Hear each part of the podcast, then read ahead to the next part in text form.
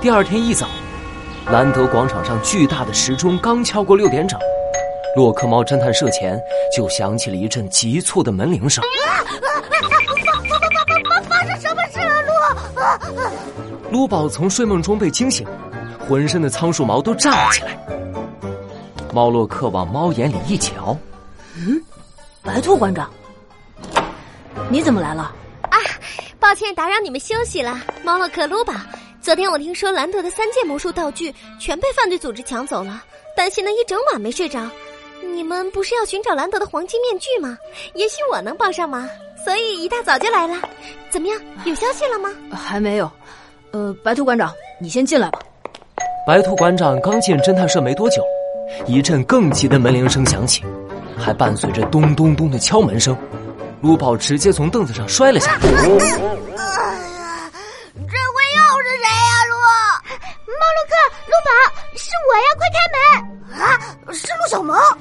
门一开，陆小萌就激动的蹦了起来。他手上拿着一份牛皮文件袋，头发乱糟糟的。眼底下还有深深的黑眼圈，看上去一晚上没睡。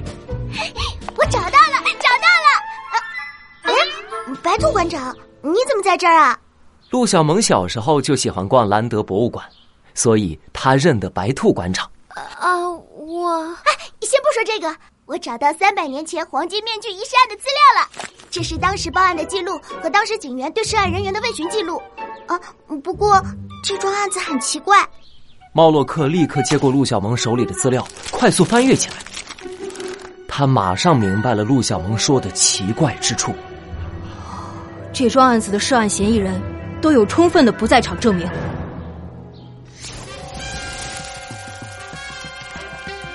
魔术侦探猫洛克，面具之下二。嗯黄金面具是在三百年前兰德遗物讨论会上遗失的。当时参加讨论会的有兰德的助手金虎小姐、兰德粉丝协会会长火烈鸟夫人、魔术协会会长狸猫老先生以及道具师老银狐，一共四人。警方怀疑作案人就在这四人之中，但奇怪的是，他们每个人都有完美的不在场证据。警方最终没有查出是谁偷走了黄金面具，只能将这个案子暂定为遗失。所以这个案子至今还没有结案。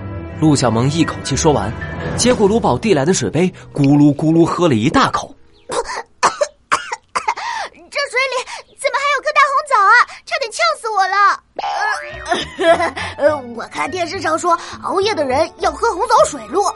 陆小萌，你一看就熬夜找资料了吧？嘿嘿，怎么样？喝了我的红枣水，有没有感觉好一点？陆宝，电视上说的不一定是真的。红枣水对熬夜有没有效果暂且不论，你就是要泡，也得先把红枣掰碎切开，而不是整颗泡在水里。哦，原来是这样。猫洛克把资料收好，看见陆小萌青黑的眼圈，对他微微一笑。陆小萌，这份资料很重要，辛苦你了，你快去休息一下吧。嗯，没事。我一点也不困，啊 啊！说着，陆小萌就打了个超大的哈欠。哎呀，陆小萌，你就别逞强了，快去休息。陆陆小萌脸一红，脸瞬间鼓成了小包子。啊，那那我就睡一小会儿，你们记得要叫我啊。等陆小萌在侦探社的沙发里睡着了，猫洛克将资料摊开放在桌上，眼中露出一丝凝重。猫洛克，你说过路，即使是魔术，也不可能让东西真的消失。那四个人的不在场证明一定有问题，肯定是他们中的某个人偷走了黄金面具。嗯，陆宝，白兔馆长，现在我们需要静下心来，把整个案子重新理顺一遍。我们一定能找到黄金面具的下落。三百年前，在兰德葬礼后的第三天。暴雨之夜，晚上八点，金虎小姐、火烈鸟夫人、狸猫老先生和道具师老银狐约好在兰德别墅碰面，讨论如何处理兰德的黄金面具。没得商量啊！黄金面具就应该交给我们兰德粉丝会粉丝保管。哼，黄金面具是兰德最重要的魔术道具，啊，该交由我们世代做道具的银狐家族看管。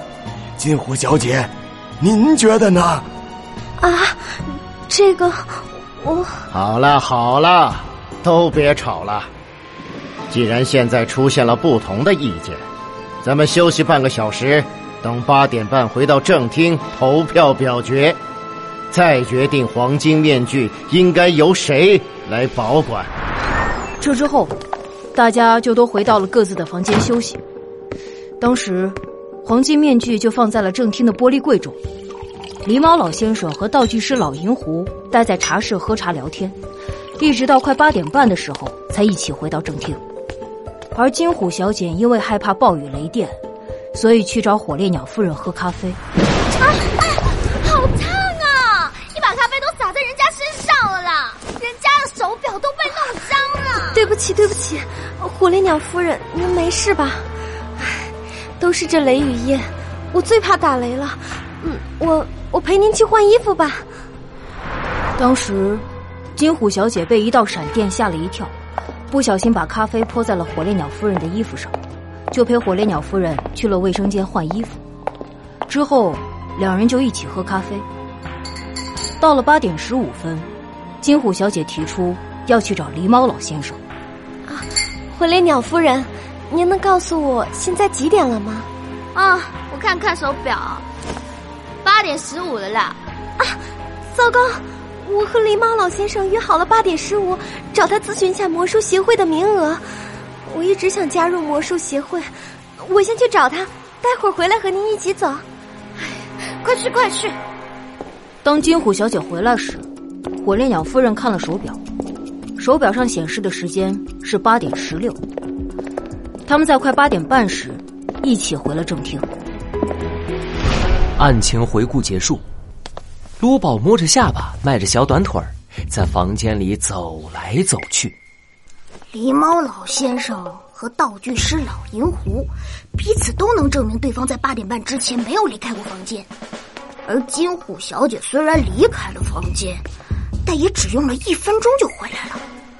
从火烈鸟夫人的房间到黄金面具所在的正厅，来回至少需要五分钟路，所以。无论是金虎小姐还是火烈鸟夫人，都来不及在一分钟之内跑进正厅偷走黄金面具，再折返回来。嗯，陆宝，你推理的没错哦。唉，这样看来，每个人确实都有很完美的不在场证明。